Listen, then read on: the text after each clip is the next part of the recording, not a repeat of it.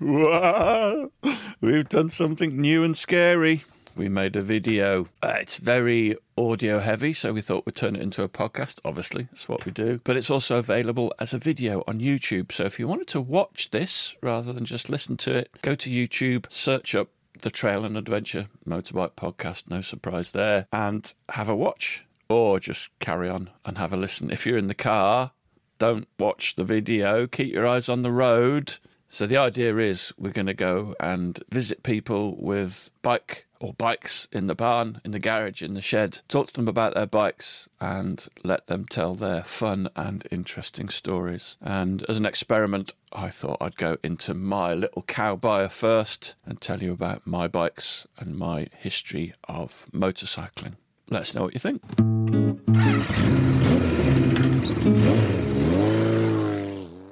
Hello. And welcome to the Trail and Adventure Motorbike Podcast with me, Clive Barber, but without my good friend Noel Tom. Instead, I've got my oldest son, Archie, behind the cameras helping me out today. We're doing something slightly different today. We'll see how it goes. We're doing something called Bikes in Barns, when we're visiting interesting people with interesting collections of bikes and to talk about their history in bikes and to tell some of their interesting and fun stories. And I thought, what better place to start than in my own barn? I say barn, it's not actually a barn, it's a cow byre. Um, this was basically an old barn, and I've had to take a few of the stalls out where they used to keep the cows um, before we moved into the barn next door. You can probably guess whose barn we're going to visit next, who's got the uh, amazing Honda Museum, so hopefully we'll be visiting Noel next time round. Um, but after that, we don't have any plans, so if you've got an interesting collection of bikes, even if it's just two bikes with some good stories to tell about where you've been and what you've done, please get in touch and we'll come and visit you. So I, I can't really remember a time when I wasn't completely obsessed with motorbikes. So I was born in sixty-five, so sort of the mid-seventies, I was becoming aware of things. And I guess at the time, around the mid-seventies, it was all about Barry Sheene winning the World Championship and being the massive character he was. I think in nineteen seventy-nine, Graham Noyce won the five hundred c c motocross world championship, and he used to get scrambling on the telly on a Saturday afternoon, which Murray Walker used to commentate on. So they're really exciting times, really. And also my dad had a history in motorcycling as well. He had Triumphs and I think he had an A J S. And in nineteen seventy-seven he got me my first bike, and he also got himself a bike. He bought a a two fifty Honda Trail bike, which he actually traded in three weeks later for a four hundred four. And, and that was the bike that we toured Europe on. So I was on the back of his bike as a, as a twelve-year-old. I absolutely loved going on the back of that bike. Most weekends we'd be, we used to generally just go to motorbike shops and just look at the motorbikes, and I'd collect the leaflets. And on my bedroom wall, I had, my bedroom wall was completely covered in pictures of motorbikes. I was utterly obsessed, and I could tell you pretty much every bike in the mid-seventies just by the sound that it made, because that's when bikes were all different, right? And also I used to get Trials and Motocross News, and there was a column in there which was the diary of a motocross G P mechanic, and I used to love that. I've always, I still want to be a mechanic, really. I'd love to have done that for a living. The bike I want to talk about first is this one. It's not actually this one, but I had the same one. Back in nineteen seventy-seven, I had a, I think it was a nineteen seventy-five Honda C B one twenty-five S. And it was converted from a road bike into a schoolboy scrambler. So basically they stripped off as much of the electrics as needed to be stripped off. There was no alternator, only just, um, we had to charge the battery every, every time we took it out. I absolutely loved that bike. Uh, it was the first bike I ever had. I was twelve years old, I was racing it. It had a red tank, obviously sprayed with a rattle can, and it had uh, blue plastic mudguards on it. Um, and I was absolutely rubbish at it, but I absolutely loved it. I was so obsessed with motorcycles at that time, I even made this, which is basically a version of this engine. Uh, I think I got a C minus for this in art class, which I was pretty pissed off with, really. I should have think I think I should have got a much better score than that. So I did race on this bike. After this one, I went from a uh, from the, the seventy-five Honda, and I got a probably about the same age, the K X one twenty-five, which is a two-stroke proper race bike at the time. Absolute, going from this to a two-stroke race bike was absolutely terrifying. But again, once I got used to it, absolutely loved it. This actual bike I probably bought more than ten years ago, and like most projects, when you've got small children, they just sit in the barn and they gradually decay. It's probably in a worse state now um, than when I actually bought it. So I've got a time constraint on this. I've got about a year to actually get it running, get it registered and get it out on the road, because I've been challenged to go and do the next shite light bike challenge with a few guys. So that's my aim, to get this up and up and working and ready. So this is actually bike number four for me. Between the race bikes, there was an F S one E, Yamaha F S one E. Um, it was the last year of the, the model before they brought the restrictions in. So my dad bought it a year early for my brother to ride, so he wasn't going to be restricted to thirty miles an hour. Uh, he'd had a, an accident on it, hurt his leg, and I followed suit, had a really nasty crash, broke my tib and my fib, compound fracture, spent three months in hospital and six months on crutches. Not a good time, really.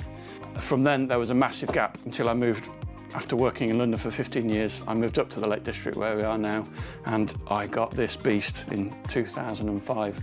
So this is a two thousand five K T M four hundred E X C. Uh, it's phenomenal, a phenomenal bike. I think the E X Cs still now are one of the most popular bikes for trail riding, for enduro riding, whatever kind of riding you do off-road. The E X C and the Husqvarna versions and the, and the um, GasGas versions are very popular. So I rode this bike pretty much non-stop for sixteen years until two thousand twenty-one, where I actually got the next bike, but we'll come on to that in a minute. So I've done hare and hounds, I've done enduros, mainly done trail riding. I've done some fairly big um, Tet trips as well. We've been through Belgium, Holland, France, and also we've done a trip through Wales on this bike as well. That said, it's been a fantastic bike. It's been fairly faultless, apart from standard maintenance issues, and sometimes when I haven't maintained it properly, it's caused problems. Um, but it's got to the stage now where it's sixteen years old and I kind of stopped trusting it. It's when the rubber seals inside the engine start going and, and things like that that you start worrying about it. So I thought it was time um, to invest in a new trail bike and get something sadly a little bit tamer, but probably an awful lot more reliable um, and with less servicing needs. In twenty years of trail riding, this is only the second trail bike that I've ever had. So it's a two thousand twenty-one Honda C R F three hundred Rally. It's been upgraded with Rally Raid suspension front and rear.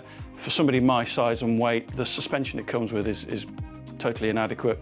So you do need, if you're my size, to beef up the suspension. Um, I love it, w- with, within reason. It's, it's too heavy. It's Probably, I do miss the snap that you get from the K T M, but it does everything I want it to. It's great on the trails now, the suspension's there. It's fine on the road. We've done uh, a couple of big trips. This has been through Spain, and it's also been through um, Scotland as well, the Highlands and Islands, and it's completely adequate for what I need it for. So I'm actually very happy with this. I know whenever I come in here and turn the key and press the button, it's gonna start. It doesn't need servicing every twenty hours like the K T M does. It's every six thousand miles or eight thousand miles. I don't even know what it is. I'll look it up and make sure I get it right. Um, but it does everything that I need it to do. It's great. If you are going to ride off-road, I strongly recommend you get one of these. This is, I think, a two thousand nine, two thousand ten, not really sure, Beta Evo three hundred. It's a two-stroke. I think they do a four-stroke now. But all of the best extreme enduro riders, Jarvis and all of those guys, have all got a trials background. Riding one of these for a day or more, hopefully, will improve your riding skills no end. I'm a very, very poor trials rider. Hardly ever get a chance to go out and play on this, um, but I have found that it just teaches you so much every time you ride it. I think I paid about two thousand two hundred pounds for this. It's road registered. I've actually got, give me one minute. a seat and tank unit to go on it, which will convert it into sort of a, a, a long-range trail riding bike. So the idea is, as I get even older, maybe this will be the perfect trail, trail bike for me to take out and carry on enjoying the trails. sixty-seven kilos, um, plenty of power, plenty of go, amazing things, just get one. So despite what we say on the podcast, no garage is complete without a big bike. I probably should have changed my t-shirt for this one, right? Uh, this is a two thousand fifteen K T M ten fifty Adventure. So there's a ten ninety, an eleven ninety, a twelve ninety, and I think there's going to be a thirteen ninety now. But this was a this is a relatively low level of tune. I think it's a, it puts out about one hundred brake horsepower. It's a V-twin. This is my second big adventure bike. The first one, I think you may have heard me say, I had a, a K T M nine ninety, which again, an utterly awesome bike. I had to sell for a certain son to uh, afford to send him off to college. Um, but during lockdown, I managed to find the money and got a second-hand one of these. Again, I absolutely love this bike. The power, even though it's one hundred brake horsepower, is, is completely addictive. Um, there's a group of mates based in Kendall that we travel down to the Alps with every year for about five years on the trot, and we did it on these big type of adventure bikes, camping, hooning around the uh, up and down the, the Alps. Absolutely brilliant fun, eating up the miles. My wife comes on the back with me. We go off for weekends away. Absolutely awesome. I did vow when I got this I was never ever going to take it um, off-road. It was purely going to be a road and touring bike, but as you can see now, I've got all the protection on, slightly knobbly tyres. I think the first or maybe the second time I took it out, I ended up going off-road on it. So it's equipped um, for going off-road as well and for, for doing some big trips. And hopefully we're going to have a big tour coming up this year, either to, I'm thinking Norway, or potentially the Alps. So before I got the big K T Ms, a bunch of guys that I go trail riding with decided they were going to do some road touring, and there were a couple of them, couple of them were on G Ss. Noel was on a big Honda V F R seven fifty at the time, and I thought, yeah, I really fancy having a go at that. So I got myself a Honda C B five hundred, the old inline twin version, not the C B X version, the one before that. I think I paid about nine hundred pounds for it, and I toured Europe on that with them. Got the bug for riding on the road and for doing the big tours, and that's when I got my K T M nine ninety, which obviously led me to get this one. One thing with, with moving up to a new part of the country, sort of two hundred fifty miles from where we used to live in, in South London, is you, you kind of move without all of your friends. So a lot of my friendship group now, living up in the north northwest, are, are motorcyclists, which is great, because you've always got something to go out and play with. The podcast over the last four years has also been another way of meeting some, some really great people. Whether they're listeners or the people that actually appear on the podcast, I've made some really good friends and met some great people and got to do some really interesting things through doing the podcast. And let's hope that continues. So, a massive thanks for watching this, the first T A M podcast video. I hope you like it. Let us know what you thought in the comments, but go easy on us. It's our first one. As I said at the beginning, if you've got an interesting couple of bikes in your garage or your barn or your shed, give us a shout and we'll come and pay you a visit and make a film with you and a podcast too. Right now, I'm off down south to the Peak District for a weekend's worth of trail riding. See you soon.